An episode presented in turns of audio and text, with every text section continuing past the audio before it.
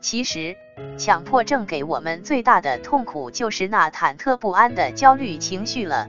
而倘若强迫症没有焦虑的情绪，各位可以试想一下，是不是痛苦也就小了一大半了呢？想要战胜强迫症，克服焦虑这一关是非常关键的。森田疗法讲顺其自然，为所当为，意思是说，当焦虑来的时候，我们不去管它。做自己该做的事情，那么这些焦虑自然就会在我们做事情的过程中消失。道理很简单，但很多患者朋友在实施的过程中，却常常是举步维艰的。这里主要来自两个方面的阻碍：一是不明白为什么不去管焦虑，焦虑就会自然消失；二就是认为焦虑对自己的影响很大。会使自己什么事情都做不好。下面我就将这两点阐述一下，以消除大家疑虑。第一，为什么不去管焦虑，反倒会使焦虑下降和消失呢？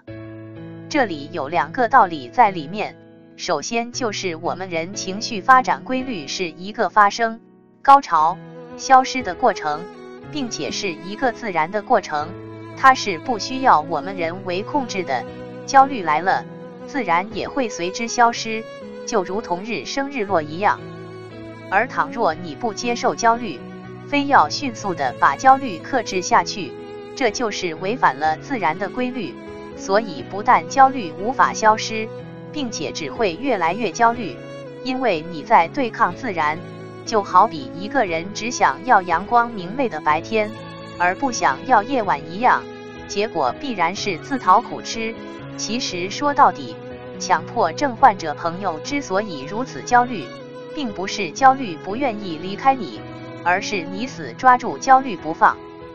所以，只要你放开手，不去管焦虑，去做自己该做的事情，那么焦虑自然也就会走完它的过程，如同流水一般消失了。其次的道理乃是物极必反的原理，意思就是说，当某件事物到达它的顶点，突破某种临界之后，事物就会朝与原先完全相反的方向运动。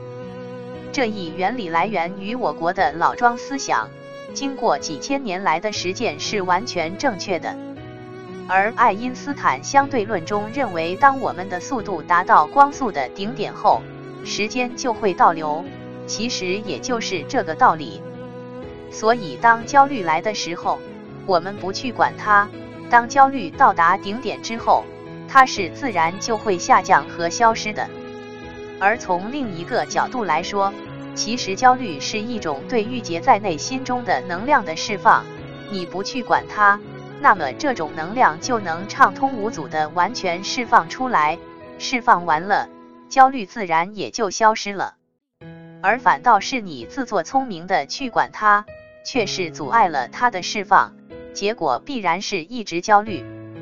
所以面对焦虑，我们完全可以不去管它，带着焦虑继续去做其他该做的事情吧，焦虑自然就会在我们做事情的过程消失。第二，在实施森田疗法的过程中，焦虑是并不会立刻就会消失的。消失时间的长短是因人而异的，几小时到几天不等，并且一段时间后可能反复。在这个过程中，很多的患者朋友都会对我说：“焦虑太痛苦了，使我什么事情都做不好。”这时我会反问道：“谁说焦虑了，我们就不能做事情了？这是你自己的自我设限，是错误的认识。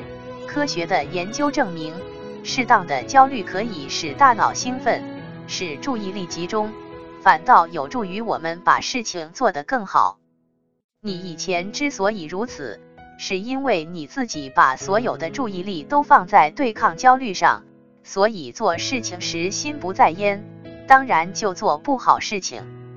这时，他们却又会说害怕焦虑会对自己产生不良的后果，而我则会说，关于这一点。你比我还有发言权。你患强迫这么多年，也焦虑了这么多年，焦虑之后到底是什么？难道你自己没有体会吗？他们的回答是：焦虑之后好像就是反复焦虑，焦虑的后果就是反复焦虑。的确如此。所以我想对那些患者朋友说，既然你害怕的结果最多就是焦虑，而这么多年来你都焦虑过来了，你还怕什么呢？彻底的放弃控制你的焦虑吧，做你该做的事情。这样你的焦虑才会消失，即便真的不消失，也不过是在焦虑罢了。但只要你坚持不管，焦虑是一定会消失的，这只是个时间的问题。